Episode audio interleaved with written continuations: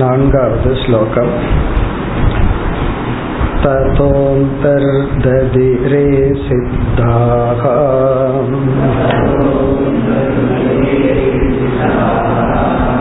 சர்வலோகஸ்ய பஷ்யதக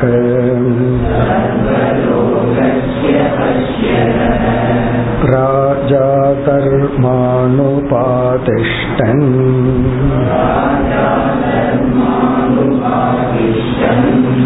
அவாப பரமாம் கதிம்.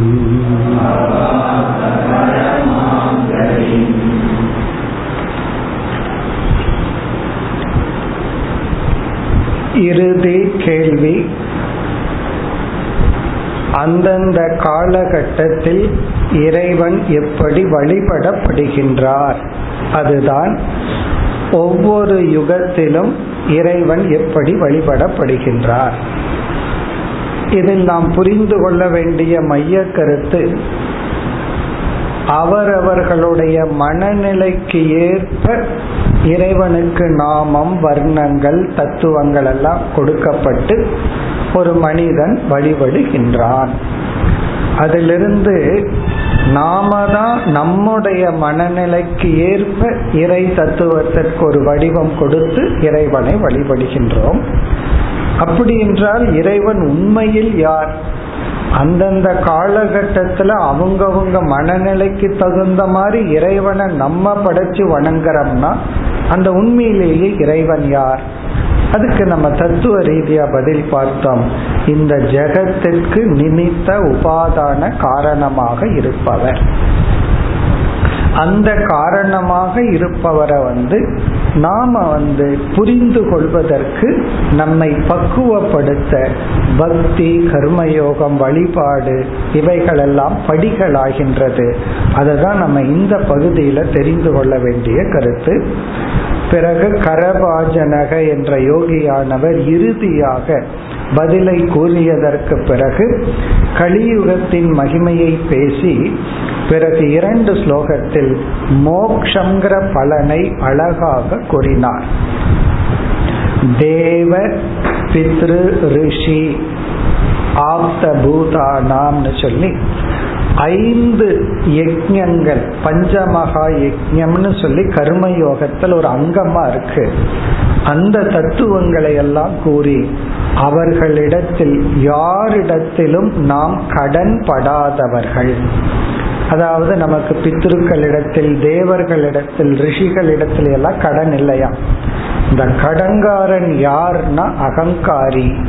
அந்த அகங்காரத்தையே ஞானத்துல நீக்கியதனால் நாம் யாருக்கும் கடன் பட்டவர்கள் அல்ல.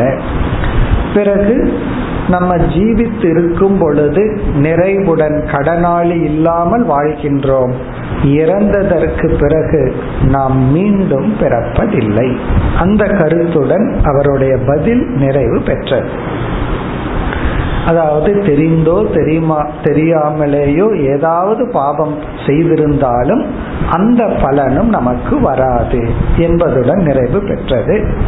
இனி நம்ம இருப்பது இறுதி போர்ஷன், அதாவது இந்த கதையினுடைய நிறைவு. ஆரம்பத்துல நம்ம அந்த கதையை எப்படி ஆரம்பித்தோம்? இந்த பாகவதம்ங்கிற புராணமே சுகபிரம்மர் பரீட்சித்துக்கு கூறுவது. அப்படி கூறிக்கொண்டு வருகையில் ஒரு கதையை பரீட்சித்துக்கு சொல்கின்றார். நாரதர் வசுதேவரிடம் வந்தார். அப்பொழுது வசுதேவர் ஒரு கேள்வியை கேட்டார். பாகவத தர்மத்தை கூறுங்கள், மோட்சத்துக்கான பாதையை கூறுங்கள்னு ஒரு கேள்வியை கேட்டார். அந்த கேள்விக்கு பதில் சொல்லும் பொழுது நாரதற்கு திடீர்னு நவயோகிகளும் விதேக ராஜாவுக்கும் உள்ள சம்வாதம் ஞாபகத்துக்கு வந்தது. நான் பதில் சொல்வதை விட இவர்கள் இருவருக்கும் நடந்த சம்பாஷணையை கூறுகின்றேன்னு ஆரம்பிச்சார். அந்த கதை அதுக்கப்புறம் ஆரம்பிச்சு ஒவ்வொரு யோகியாக வந்து ஒவ்வொரு கேள்விக்கு பதில் சொல்லி கொண்டு வந்தார். அந்த கதையினுடைய நிறைவு பகுதிக்கு வருகின்றோம். 43வது ஸ்லோகத்துல நாரதர் வசுதேவரிடம் கூறினார், இவ்விதம் விதேகராஜா 9 யோகிகளிடமிருந்து கேட்டதற்கு பிறகு அவர்களை வணங்கி வழியனுப்பி வைத்தார். பிறகு 44வது ஸ்லோகத்தில் ததக அந்தர்ததிரே சித்தாகா, அந்த சித்தர்கள் யோகிகள் அங்கிருந்து சென்று விட்டார்கள். சர்வலோகஸ்ய பஷ்யதக, அந்த யாகசாலையில் இருக்கின்ற ராஜாக்கள் மற்ற புரோகிதர்கள் மற்றவர்கள் பார்த்து கொண்டிருக்கும் பொழுதே அங்கிருந்து அகன்று விட்டார்கள். இது யோகிகள் சென்று விட்டார்கள். ராஜாவினுடைய கதை என்னாச்சு? ராஜா தர்ம அனுபாதிஷ்டன் அவாப பரமாம் கதி. இந்த விதேக ராஜா 9 கேள்வியை கேட்டவர் தர்ம அனுபாதிஷ்டன், அவர் சொன்ன உபதேசத்தை கேட்டு பின்பற்றி பரமாம் கதிம் அவாப்ப, மோக்ஷம் என்ற கதியை அடைந்தார். ஆகவே ராஜாவும் இந்த உபதேசத்தில் பயனடைந்து மோக்ஷத்தை அடைந்தார். இனி நாரதர் வசுதேவருக்கு அட்வைஸ் பண்றார், அதே போல நீங்களும் இதை பின்பற்றினால் மோட்சத்தை அடைவீர்கள் என்று இனி நாரதர் வசுதேவரிடம் பேசுகின்றார். 45வது ஸ்லோகம். சமப்யேதான் மகாபாக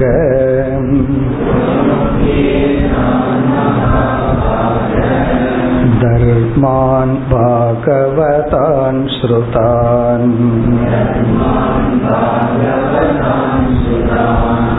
ஆஸ்தித ஸ்ரத்தயா யுக்தகம் நிஸ்ஸங்கோ யாஸ்யசே பரம்.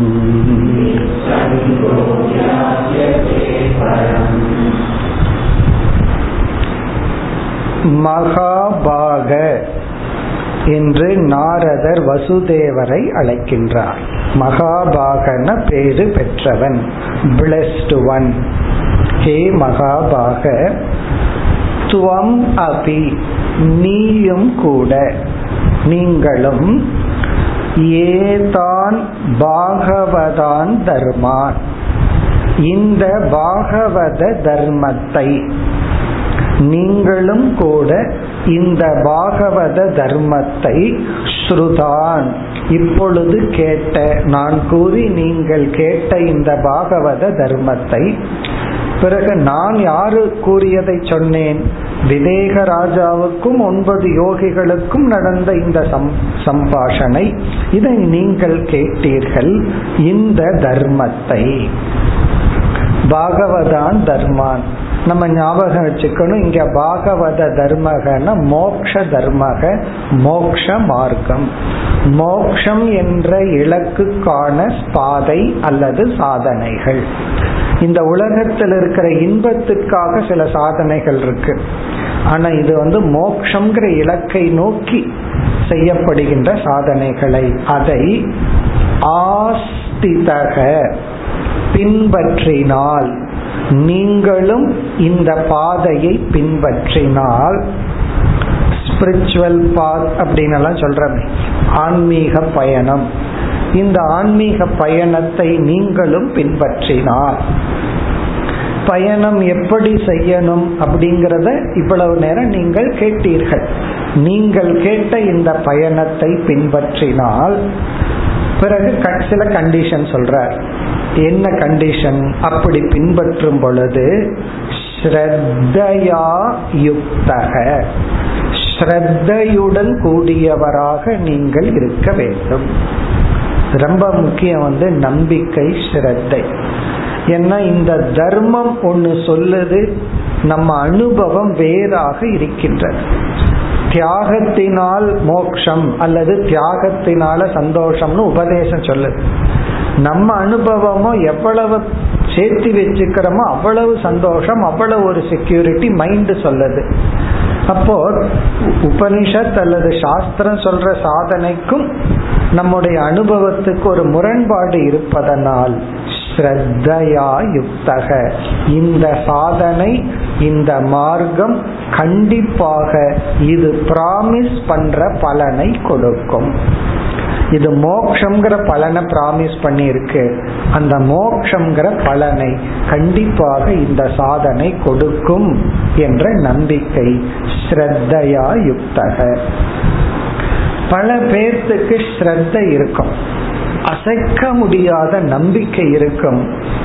ஆனால் அந்த ஸ்ரத்த மட்டும் போதாது. அடுத்து ஒரு முக்கியமான சாதனை, அடுத்த சொல் நிசங்கக, வைராகியம், பற்றின்மை. இந்த நிசங்கம், அசங்கத்துவம், வைராகியம் ரொம்ப முக்கியம். சில பேர் எனக்கு ஞான காண்டத்துல முழுமையா ஸ்ரத்த இருக்கு, உபனிஷத்துக்கள் கூறுவதுல சந்தேகமே இல்லை அப்படின்னு சொல்லிட்டு உடனே ஆனால் ஒரு பெரிய கமாவை பற்றோம். ஆனாலும் எனக்கு இந்த உலகத்துல ரொம்ப அட்ராக்ஷன் இருக்கு, இந்த உலகத்துல கொஞ்சம் என்ஜாய் பண்ண வேண்டியது ரொம்ப இருக்கு அப்படின்னு அந்த வைராகியம் வரவில்லை. இன்னும் எனக்கு ரிலேஷன்ஷிப் வேணும், அங்க போகணும், இங்க போகணும், இன்னும் நான் சாப்பிடாத வெரைட்டிஸ் ரொம்ப இருக்கு. சில பேர் லிஸ்ட் போட்டு வச்சிருப்பாங்க, இதெல்லாம் சாப்பிட்டாச்சு அப்படின்னா சாப்பிடாத வெரைட்டிஸ் ரொம்ப இருக்கு. ஒருத்தர் ஹோட்டல்ல போய் ஒவ்வொரு முறையும் ஒவ்வொரு வெரைட்டி சாப்பிடுவாராம். அப்போ சார் இதில் தீந்துச்சு இந்த ஹோட்டலில், இங்கே அடுத்த ஹோட்டலுக்கு போவோம். இந்த ஹோட்டலில் சாப்பிட்றதெல்லாம் சாப்பிட்டு தீந்தாச்சு, அடுத்த ஹோட்டலுக்கு போவோம். இப்படியே பக்கத்தில் இருக்கிறத சாப்பிட்டு எதில் எந்த ஆப்ஜெக்ட் பெஸ்ட்டுன்னு முடிவு பண்ணிட்டு அதுக்கப்புறம் அதையவே அந்த ஹோட்டலில் போய் சாப்பிடலான்னு சீரியஸாக ஒருத்தர் சொன்னார். அப்படின்னு அவரோட லட்சியம் என்னன்னா எந்த ஹோட்டல்ல எது ஸ்பெஷல்னு கண்டுபிடிச்சு அதை நம்ம சாப்பிடணும். இதெல்லாம் சாதாரண ஆசைகள். இந்த ஆசையெல்லாம் வச்சுட்டு மோட்சத்துக்கு எப்படி போறது? நிசங்கக, பற்றின்மை, வைராகியம். அதுவே நீ அடைஞ்சாதான் இந்த மார்க்கத்துக்குள்ள நீ பயணம் செய்ய முடியும். ஒவ்வொருத்தரும் இந்த மராத்தன் ரேஸ் மாதிரி ஆரம்பிக்கிறது 10,000 இருக்கும், வந்து சேர்றது ஒரு 100 இருக்கும். அப்படி எல்லாம் ஸ்டார்ட் பண்றாங்க. கொஞ்ச தூரம் போன உடனே ஒவ்வொரு ஸ்டேஜில் ஒவ்வொருத்தர் நின்று கொள்வார்கள். அதுக்கு காரணம் என்ன? வைராகியம். வைராகியம் எவ்வளவு தூரம் இருக்கோ அவ்வளவு தூரம் ஓட முடியுது. அதுக்கு மேல இது நமக்கு வேண்டாம், பின்னாடி பார்த்துக்கலான்னு விட்டுறோம். ஆகவேதான் இந்த கண்டிஷன் நிசங்கக, நீ வைராகியத்தை உடையவனாக ஸ்ரத்தையும் உடையவனாக இருந்தால் பரம் யாஸ்யசே, நீ பரத்தை, மேலான லட்சியத்தை, இலக்கை அடைவாய். இது ஒரு பர்ஃபெக்ட் அட்வைஸ். டீச்சிங் எல்லாம் கொடுத்துட்டு கடைசியில உனக்கு ஃபுல் டீச்சிங் கிடைச்சாச்சு, முழுமையான உபதேசம் உன் கைக்கு வந்தாச்சு. பிறகு நீ என்ன பண்ணணும்னா இந்த உபதேசத்துல உனக்கு ஸ்ரத்தை வேணும். பிறகு நீ இந்த மார்க்கத்துல தொடரணும் என்றால் உனக்கு வைராகியம்ங்கிற குணத்தை வளர்த்தி கொள்ள வேண்டும் என்று இந்த 2 வேல்யூவை ஞாபகப்படுத்தி அது ஒரு பேஸா வசுதேவருக்கு கொடுத்து பிறகு அடுத்த ஸ்லோகங்கள்ல வசுதேவரையும் தேவகியையும் பெருமைப்படுத்துகின்றார். நீங்கள் யார்? சாதாரணமானவர்கள் அல்ல, உங்களை நிமித்தமாக வைத்து இறைவனே அவதரித்தார். ஆகவே இறைவன் அவதரிப்பதற்கு காரணமாக இருந்த வசுதேவராகிய நீங்கள், தேவகி, உங்களால் இந்த உலகமே பெருமைப்படுத்தப்படுகிறது. இனி வசுதேவருடைய தேவகையினுடைய பெருமையை கூறுகின்றார். முன்னாடி சொன்னது ஒரு பர்ஃபெக்ட் அட்வைஸ். அடுத்தது உங்களால் இந்த ஜெகத் பெருமை அடைகிறது என்று கூறுகின்றார். அடுத்த ஸ்லோகம் யுபயோ கலுதம் வத்யோஹோ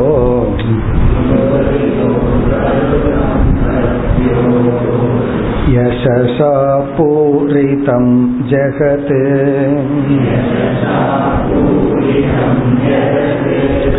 புத்ரதாமகமத் யத்வாம் பகவானீஸ்வரோ ஹரிஹி.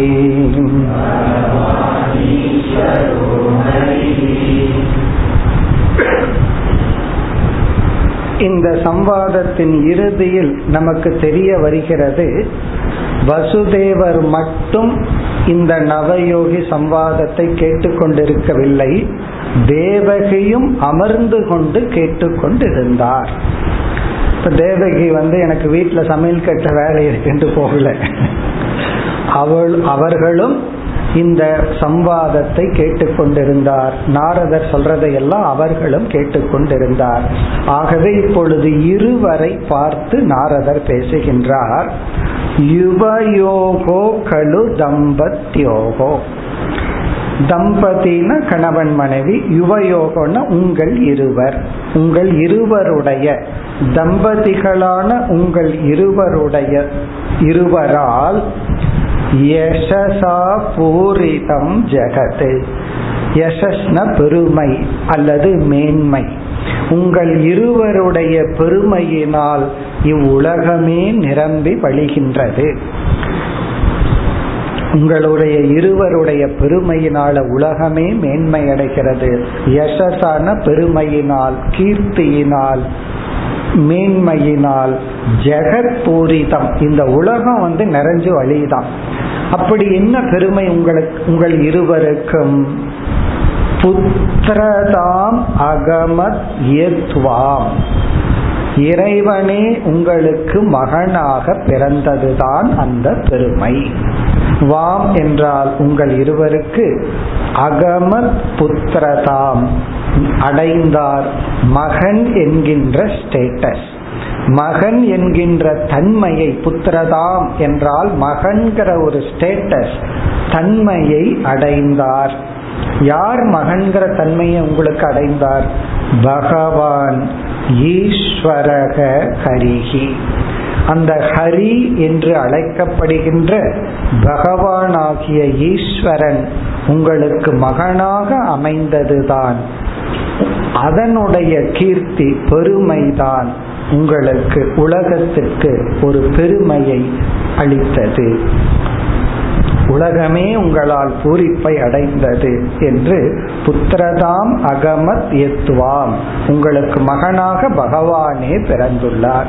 அதுக்கப்புறம் வார்னிங் பண்ண போற கடவுள், அவரை வெறும் மகனா மட்டும் பார்த்து ஏமாந்துராதீங்க, அது ஒரு இன்ஸ்ட்ருமெண்ட், நீங்கள் ஒரு கருவியாகத்தான் உள்ளீர்கள், நீங்களும் மற்ற ஜீவர்களைப் போல சாதனை செஞ்சாதான் உங்கள் மகனை நீங்கள் புரிந்து கொள்ள முடியும்.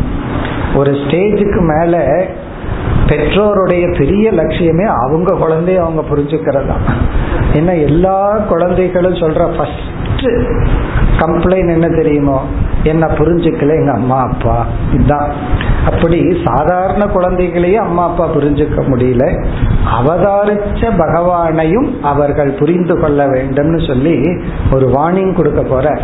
வெறும் அவதாரத்துக்கு தந்தையா தாயா இருக்கிறனால மட்டும் மோட்சம் கிடையாது, அந்த கடவுளை உணரணும்னு சொல்ல போகின்றார். அதற்கு முன்னாடி, அப்படி வார்னிங் கொடுக்கிறதுக்கு முன்னாடி, நீங்கள் இறைவனிடத்தில் வாத்சல்யம் என்ற ஒரு பக்தியை செலுத்தினீர்கள், அதுவே உங்களை தூய்மைப்படுத்தியது என்று அடுத்த 2 ஸ்லோகத்தில் விதவிதமான பக்தியில் 2 விதமான பக்தியை சொல்ல போறார். வசுதேவரும் தேவகையும் கிருஷ்ணரிடம் செய்த பக்தி, வாத்சல்ய பக்தி, அதை கூறுகின்றார் அடுத்த ஸ்லோகத்தில்.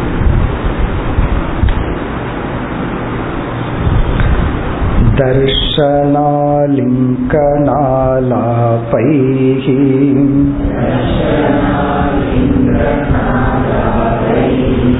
சயனாசன போஜனைஹி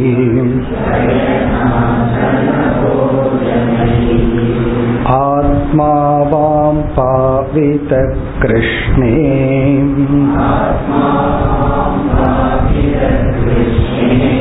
புத்ர ஸ்நேகம் பிரகுர்வதோ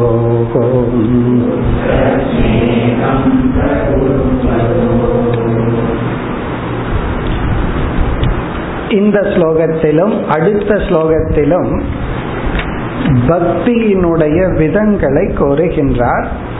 பிறகு அப்படியே வார்னிங் கொடுத்துருவார், இந்த பக்தி எல்லாம் ஒரு படிதான், இதோடு நின்று விடாதீர்கள்னு சொல்ல போறார்.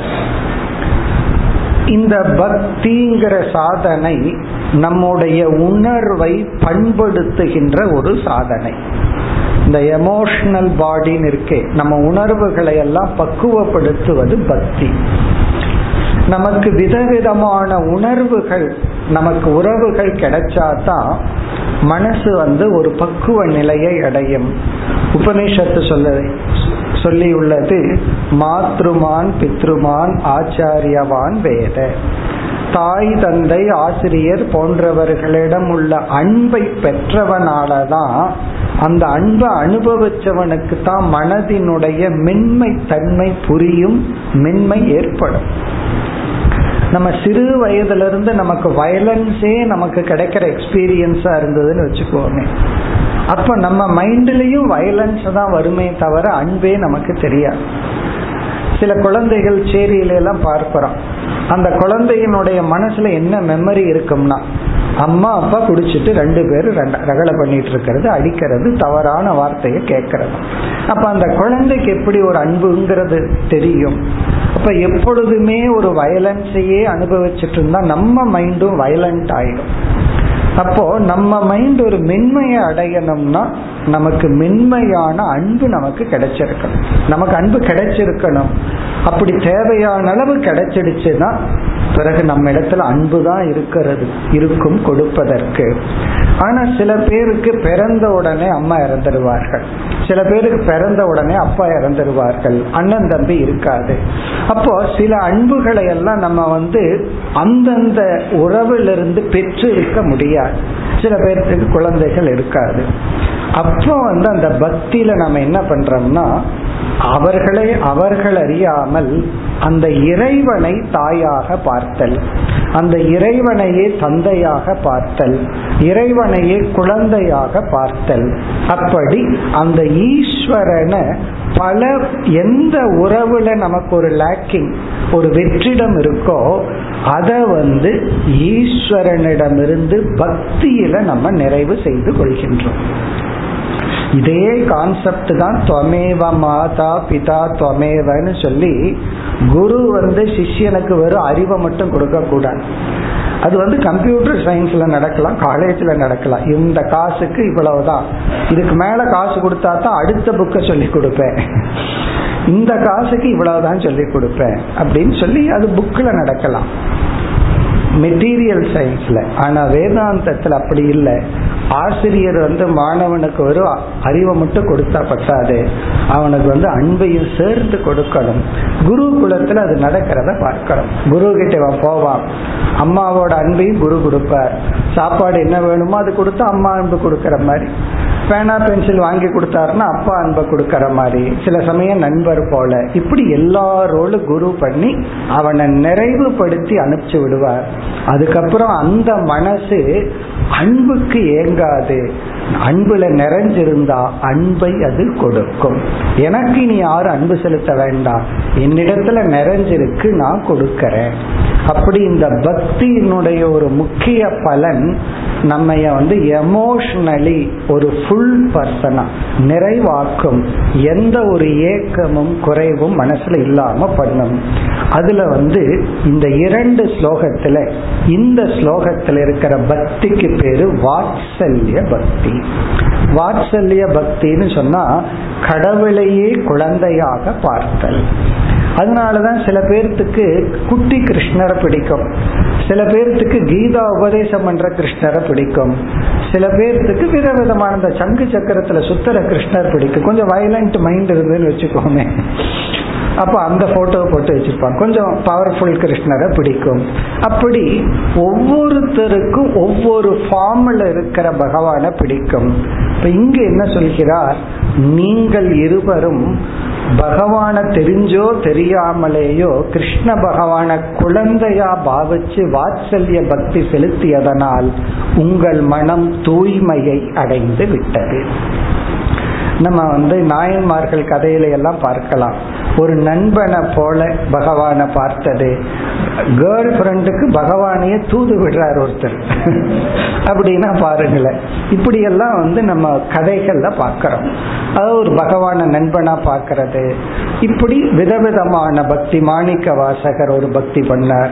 அப்படி விதவிதமான உணர்வுகளை நாம் பக்தியின் மூலம், அது குரு பக்தியா இருக்கலாம், ஈஸ்வர பக்தியா இருக்கலாம், அதுல மனசை கொஞ்சம் நம்ம நிறைக்கிறோம். அதுல இந்த ஸ்லோகத்துல வாத்சல்ய பக்தி, அடுத்த ஸ்லோகத்துல ஒரு பெக்கூலியர் பக்தியை பார்க்க போறோம். இப்ப இந்த ஸ்லோகத்திற்குள் சென்றால், தர்ஷன ஆலிங்கன ஆலாபைஹி. தர்ஷனம் குழந்தையாகிய பகவானை பார்த்து கவனிக்கிறது. ஆலிங்கனம்னா அந்த குழந்தையை கட்டி தழுவுதல், ஆலாபகனா அந்த குழந்தையோட பேசுறது. இப்படியெல்லாம் அந்த குழந்தையான கிருஷ்ணரிடம் நீங்கள் பக்தி செலுத்தினீர்கள். குழந்தைய பார்த்துக்கிறது, அந்த குழந்தையை எடுத்துக்கொள்வது, கட்டி தழுவுவது, ஆலாபைனா அந்த குழந்தையோட பேசுறது. அதாவது எவ்வளவு அறிவாளியா இருக்கலாம் அல்லது ஞானியாகவே இருக்கட்டும், குழந்தைகளிடத்துல பேசுறதுல ஒரு சந்தோஷம் இருக்கும்.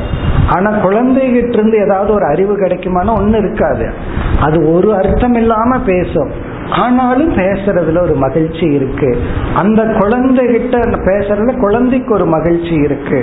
அப்படி அந்த குழந்தைகளிடம் பேசி மகிழ்வித்தல், குழந்தையினுடைய பேச்சை கேட்டு மகிழ்தல்.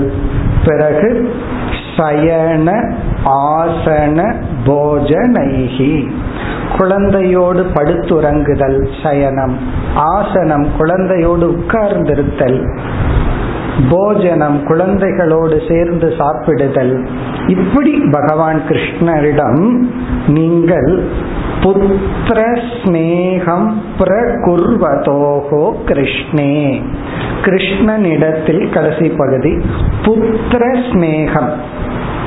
புத்திர ஸ்நேகத்தை தான் வாத்சல்ய பக்தின்னு சொல்றது. மகன் அப்படிங்கிற ஒரு பற்றாக இருந்தாலும் பகவானிடம் செய்த உங்களுடைய ஆத்மா வா ஆத்மா பாதிதக, பாதிதகன தூய்மையாக்கப்பட்டுள்ளது, தூய்மையாக்கப்பட்டு விட்டது.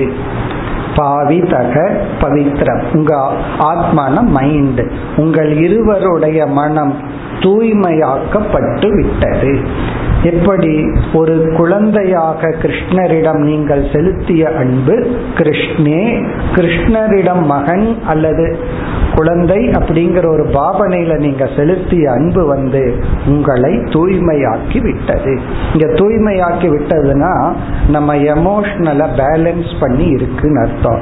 அப்படி உணர்வு பூர்வமா மனம் ஒரு பேலன்ஸ் நிலைய அடைஞ்சாதான் நமக்கு விஞ்ஞானமய கோஷத்துல ஆத்ம தத்துவமானது விளங்கும். அப்படி இல்லை என்றால் மனதுல ஒரு நிறைவின்மை இருந்ததுன்னு சொன்னா நம்மால சரியாக கவனித்து ஞானத்தை அடைய முடியாது. இப்படி மைத்ரி பக்தின்னு பல பக்தி இருக்கு. பாரதியார் அதனாலதான் கண்ணனை விதவிதமான ரோல்ல கற்பனை பண்ணி பாடினார். கண்ணன் ஒரு சேவகன் அப்படின்னு எல்லாம் சொல்லி, ஈவன் சர்வெண்ட், பகவானை சர்வெண்டா பாக்குறது. அது சிட்டியில இருக்கிறவங்களுக்கு தெரியும், ஒரு நல்ல சர்வெண்ட் கிடைக்கிறது எவ்வளவு கஷ்டம். அப்படி கிடைச்சதுன்னா அவனையே கடவுளா பார்த்துட்டு இருப்போம். பார்க்கறதுக்கு தான் ஏதோ நம்ம கிட்ட அவன் வேலை செஞ்சு சம்பளம் வாங்கிட்டு போற மாதிரி. ஆனா உண்மையிலேயே இவங்க தான் அடிக்ஷன், அடிமையா இருப்பாங்க. அவங்களுக்கு ஒரு நாள் அவங்க வீட்டுக்கு வரலன்னா தெரியும் வீடு என்ன கதியில இருக்குன்னு சொல்லி. அப்போ வெளி தோற்றத்துக்கு ஏதோ நம்ம கிட்ட சேலரி வாங்கிட்டு அவங்க டிபெண்ட் பண்ற மாதிரி இருக்கும். ஆனா ஒரு நேர்மையான நமக்கு பிடிச்சபடி ஒரு சர்வெண்ட் கிடைக்கிறதே கஷ்டம். அப்படி பாரதி வந்து கண்ணனை எல்லாம் பாடி வச்சார். இனி அடுத்த பக்தி ஒரு பெக்கூலியரான பக்தி, அது வந்து சத்ரு பாவம், பகைவனாக பார்த்தல். பகவானையே பகைவனா பார்க்கிறதே ஒரு பக்தி தான், அதுவும் ஒரு பக்தி. அடுத்த ஸ்லோகம் வைரேணயம் நிருபதயக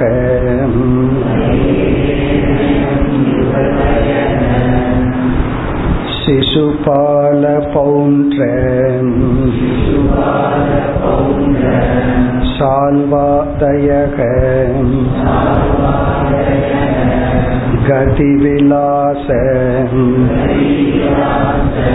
விலோகநாத்யைஹி த்யாயந்த ஆக்ருததியக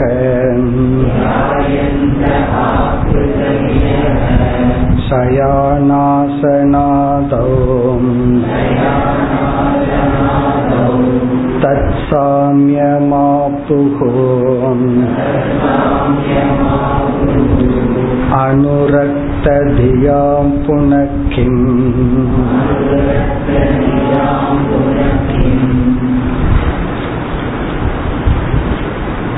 விதவிதமான உணர்வை பகவானிடம் வைத்து பக்தி செலுத்தி நம் மனதை பண்படுத்தும் ப்ராசஸ். அந்த பகுதியில் சத்ரு பக்தி, சத்ருபாவ பக்தி என்று ஒரு பக்தி இருக்கின்றது.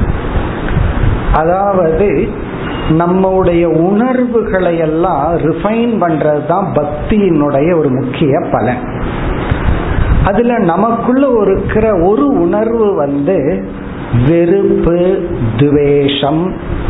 வெறுப்புன்னு ஒரு உணர்வு. இந்த வெறுப்புங்கிற உணர்வு வந்து நம்முடைய மனதுல வந்து நமக்கு துயரத்தை கொடுக்கின்ற ஒரு உணர்வு. ஒருத்தரை நம்ம விரும்பணும் அப்படின்னா அந்த விருப்புங்கிற உணர்வே நமக்கு சந்தோஷத்தை கொடுக்கும், பிறகு அவர்களுக்கும் கண்டிப்பா சந்தோஷத்தை கொடுக்கும். ஒருத்தர் வந்து என்னை அவர் விரும்புறாருன்னு நினைக்கும் போது அவருக்கு சந்தோஷத்தை கொடுக்கும். ஒருத்தரை நம்ம வெறுக்கிறோம் அப்படின்னு ஒரு வெறுப்புணர்ச்சி வந்ததுன்னு சொன்னா அது நமக்கு கஷ்டத்தை கொடுக்குது. அந்த வெறுப்புங்கிற உணர்வே ஒரு பெயினை கொடுக்கும். யாரை வெறுக்கிறோமோ அவங்களுக்கு தெரிய வந்தா அவங்களுக்கும் அது பெயினை கொடுக்கும். அப்படி இது ஒரு விதமான நெகட்டிவ் ஃபீலிங் தான். வெறுப்புங்கிற ஒரு உணர்வு வந்து ஒரு நெகட்டிவ் தான்.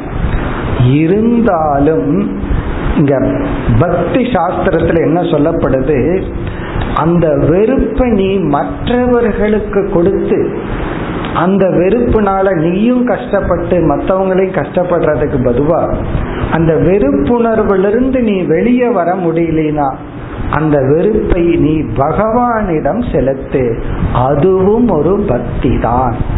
ஏன்னா அந்த பகவான் அவர் வருத்தப்பட மாட்டார். இவன் என்ன வெறுக்கிறானேன்னு சொல்லி பகவானுக்கு பெயின் இருக்காதான்.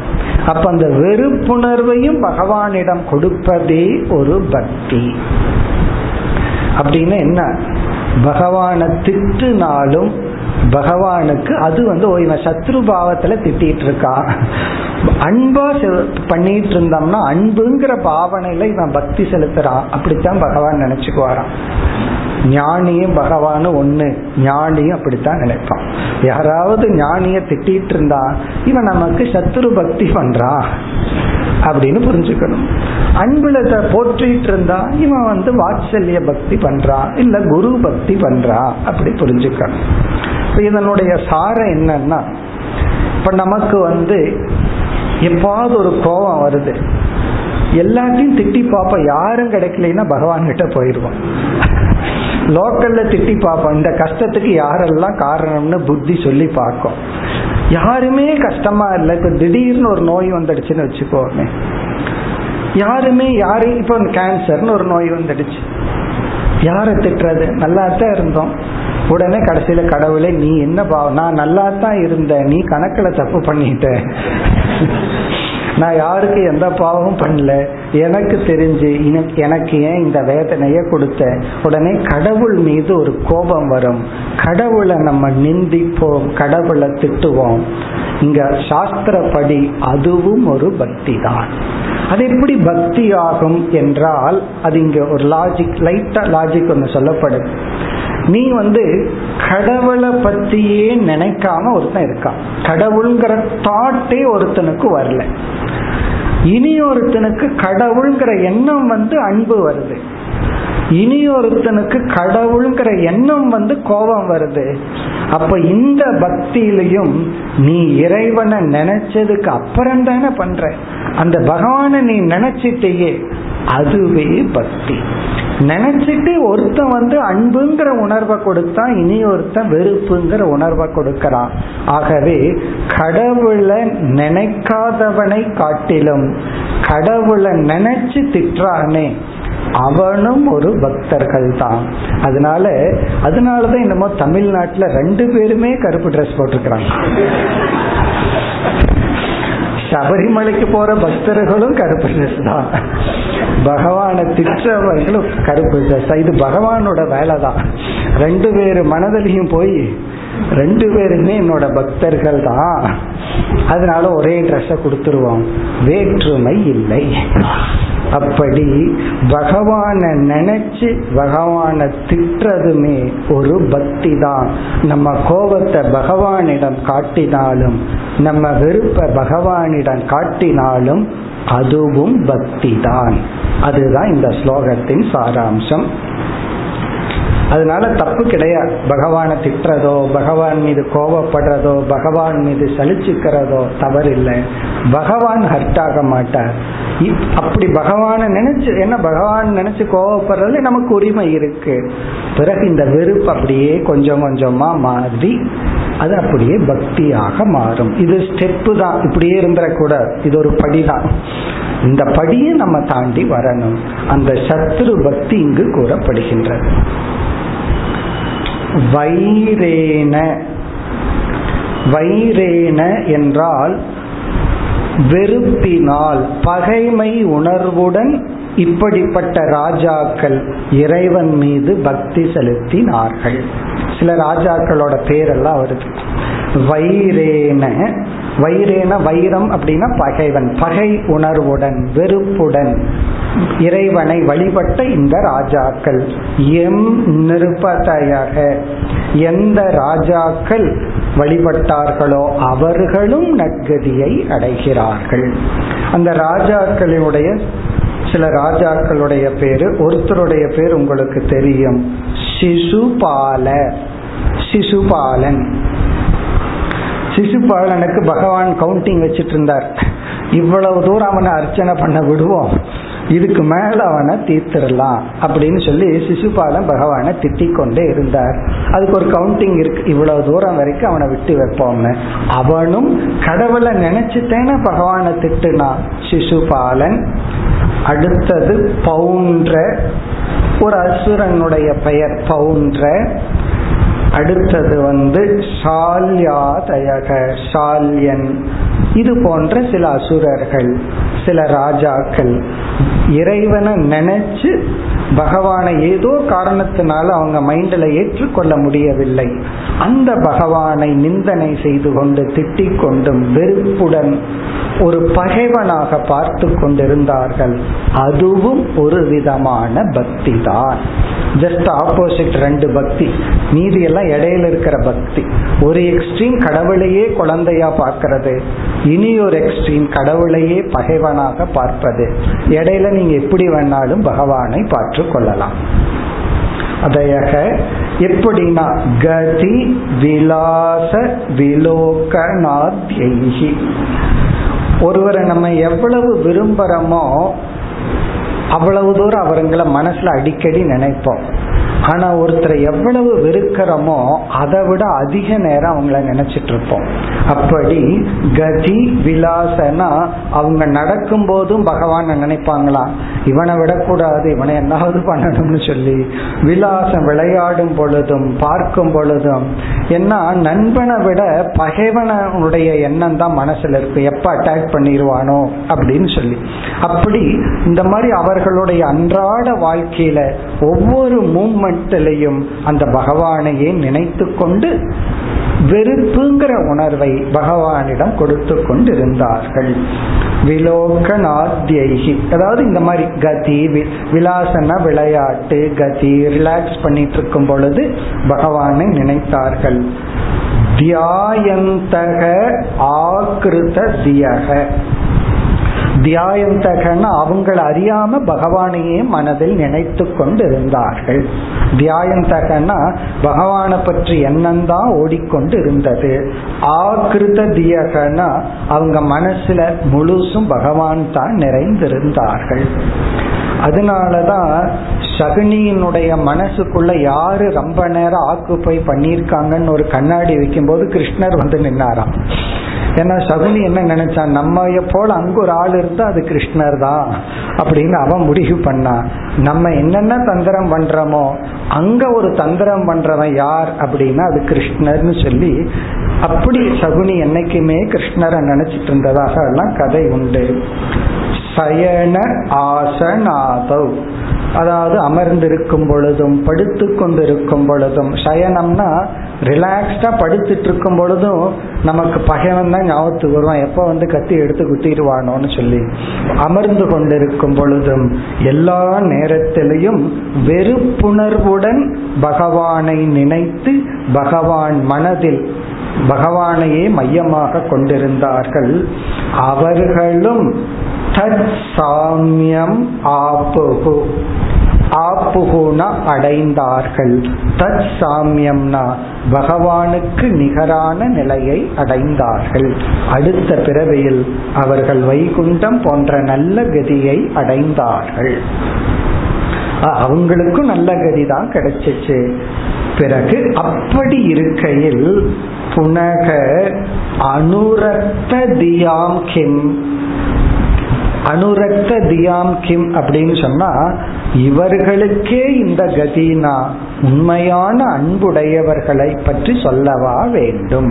அனுரக்த தியாம்னா பகவான் மீது ஒரு பாசிட்டிவான அன்பு பக்தி இருந்தால் கிம் நான் அவங்கள பத்தி என்ன சொல்வது. அதாவது பகவானை வெறுத்தவருக்கே பகவான் அனுகிரகம் செய்தார் என்றால் பகவான் மீது பக்தி செலுத்திய பக்தர்களுக்கு கண்டிப்பாக இறைவன் அருள் புரிவார் என்று இந்த பக்தியை அவர் இவ்விதம் நாரதர் கூறுகின்றார். நாரதர் வந்து நாரத பக்தி சூத்திரம்னே ஒரு சூத்திரம் இருக்கு, ஒரு நூல் இருக்கு, விதவிதமான பக்தி அங்க பேசி உள்ளார். அப்படி நாரதர் அந்த பக்தியை கூறி இனி அடுத்த ஸ்லோகத்தில் இவருக்கு வந்து கொஞ்சம் வார்னிங் கொடுக்கிற, வெறும் குழந்தையா மட்டும் நினைத்து விடாதீர்கள், பகவான் உங்களை ஒரு கருவியாக வைத்து அவதரித்தார், ஆகவே நீங்களும் மற்ற ஜீவராசிகளைப் போல ஒரு சாதாரண சாதகர்கள்தான் என்று அடுத்த ஸ்லோகத்தில் ஒரு வார்னிங். 49வது ஸ்லோகம். மாபத்ய புத்திம் மக்ருதாக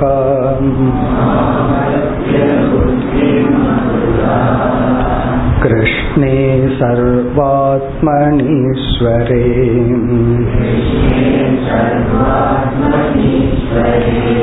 மாயா மனுஷ்ய பாவேன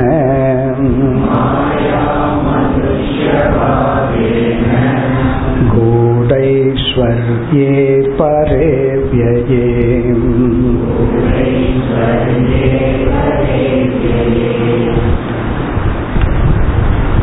மா அபத்ய புத்திம் அக்ருதாக, தேவகி வாசுதேவருக்கு டைரக்டா அட்வைஸ் கொடுக்கிறார். மா கூடாது, அபத்ய புத்திம் அக்ருதாக, இந்த கிருஷ்ண பகவானிடம் இவர் வெறும் என்னுடைய குழந்தைதான் என்ற புத்தியை மட்டும் வைத்து நிறுத்தி விடாதீர்கள். மான செய்யாதீர்கள், அகிருத்தாகன காரியத்தை, அபத்திய புத்தி, அபத்தியம்னா குழந்தை, கிருஷ்ணரிடம் வெறும் குழந்தை அப்படிங்கிறதோட நிறுத்தி விடாதீர்கள். கிருஷ்ணே கிருஷ்ணரிடத்தில் எப்படிப்பட்டவர், சர்வாத்மனி ஈஸ்வரே, சர்வாத்மாவாக இருக்கின்ற அந்த கிருஷ்ணரிடம் குழந்தைங்கிற புத்தியுடன் நிறுத்தி விடாதீர்கள். நம்ம பகவானை எப்படி வேணாலும் பார்க்கலாம், அதெல்லாமே நம்முடைய உணர்வுகளை பண்படுத்த ஒரு படியே தவிர அதோட நிறுத்திவிடக் கூடாது. இது ஒரு டைரக்ட் அட்வைஸ். இதோட நிக்காதீங்க, இதுக்கு அடுத்த ஸ்டெப்புக்கு போகணும். பிறகு மாயா மனுஷ்ய பாவேன, இப்ப கிருஷ்ண பகவான் ஒரு மனித உடலில் இருக்கின்றார். அது எப்படிப்பட்டது? மாயா மனுஷ்ய பாவேன, அது மாயை பகவான் எடுத்துக்கொண்ட ஒரு தற்காலிகமான தோற்றம். இந்த மனித பாவம்ங்கிறது மாயா. மாயான்னு ஒரு குறுகிய காலத்துக்கு இறைவன் ஏதோ ஒரு காரியத்துக்காக எடுத்துக்கொண்ட உடல் அது. பிறகு கூடைஸ்வரியே பரேவ்யே, கூடம்னா மறைஞ்சிருக்கு, ஐஸ்வர்யே என்ன எல்லா ஐஸ்வர்யங்களும் சக்திகளும் மறைந்து மறைந்து பகவானிடம் இருக்கு.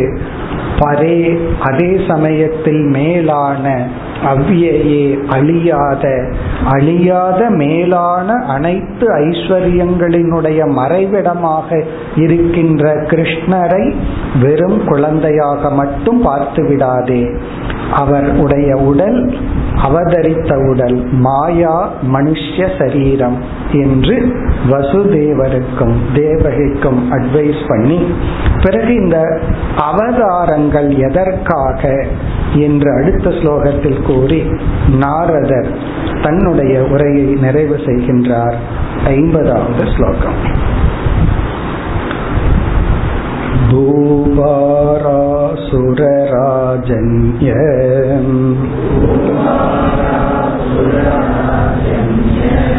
ஹந்தவே குப்தயே சதாம் அவதீர்ணஸ்ய நிர்வ்ருத்யை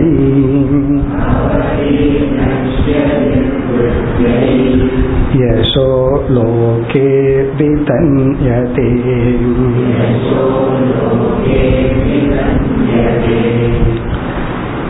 இறைவனுடைய அவதார நோக்கம் தர்மத்தை நிலைநாட்டுவதும் ஆத்ம ஞானத்தை புகட்டுவதும் மோட்சத்திற்கு வழிகாட்டுவதும் புண்ணியத்திற்கு வழிகாட்டுவதும் இந்த ஜெகத்தினுடைய ஸ்திதிக்காக. அதை கூறுகின்றார்.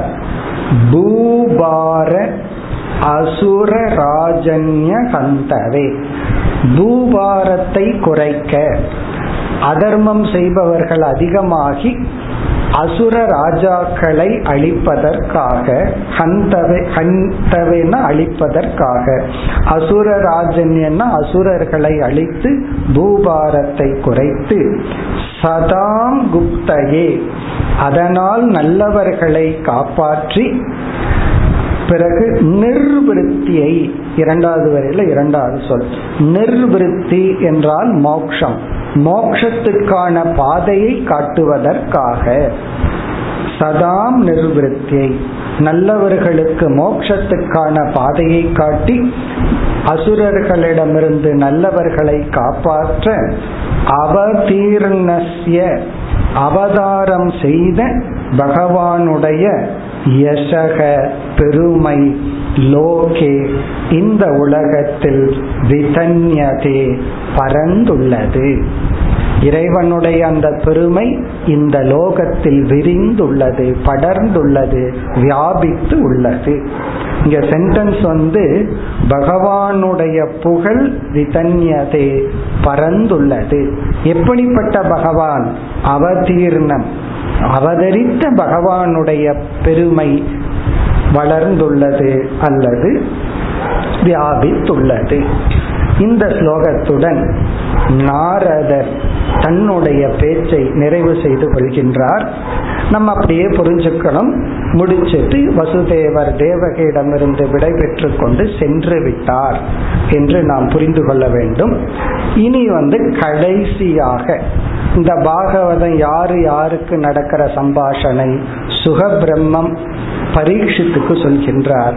கடைசி 2 ஸ்லோகத்தில் சுகபிரம்மம் இதை முடிச்சிட்டு பரீட்சித்துக்கு இந்த நவயோகி சம்வாதத்தை நிறைவு செய்கின்றார். அடுத்த ஸ்லோகம் 51. ஏதத் ஸ்ருத்வா மகாபாகஹ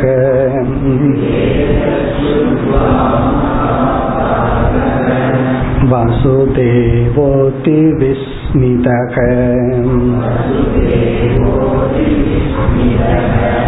தேவகீ ச மகாபாகா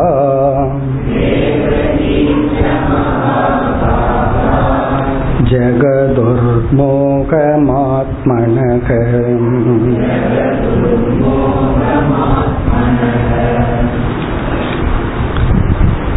ஏதத் ஸ்ருத்வா இதை கேட்டு மகாபாகக வசுதேவக மகாபாகன மேலான வணக்கத்துக்குரிய பேறு பெற்ற பிளஸ்ட் வசுதேவன் அதிவிஸ்மிதக ஆச்சரியத்தை அடைந்தார்.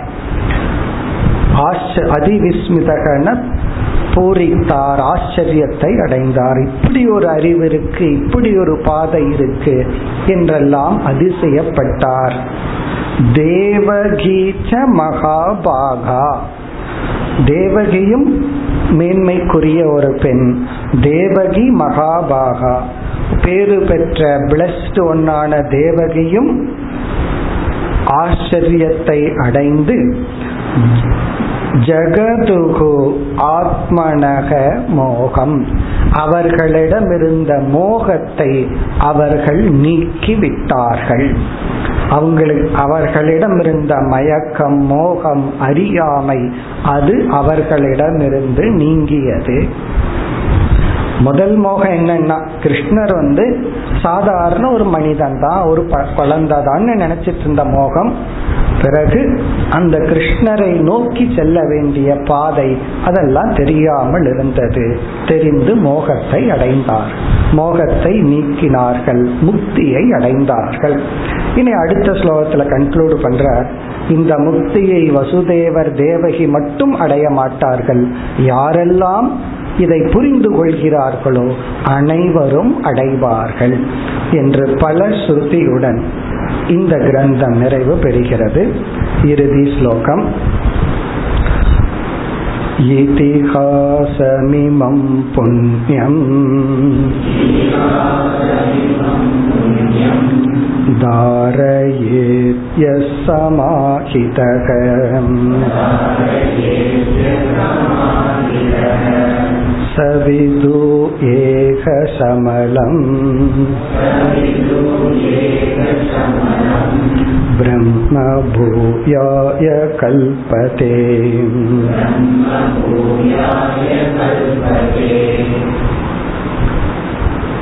இதிகாசம் இமம் புண்ணியம், இந்த இடத்துல இதிகாசம்னா டீச்சிங், இந்த உபதேசத்தை, புண்ணியம் அப்படின்னா இந்த இடத்துல புண்ணியம்ங்கிறதுக்கு ரகசியமான, உத்தமமான, மேலான இந்த உத்தமமான இந்த உபதேசத்தை சமாஹிதக மன ஒருமுக பாட்டுடன், மனதை நிலைப்படுத்தி மன ஒருமுகப்பாட்டுடன் ஸ்ரத்தையுடன் பக்தியுடன் தாரையே தியக யார் மனதில் நிலைப்படுத்தி கொள்கின்றார்களோ, மன ஒருமுகப்பாட்டுடன் கேட்டு இதை யார் மனதில் நிலைப்படுத்தி கொள்கின்றார்களோ அவர்கள் சக ஈக வாழ்ந்து கொண்டிருக்கும் பொழுதே இங்கேயே இப்பொழுதே விதூய விதூயன்னா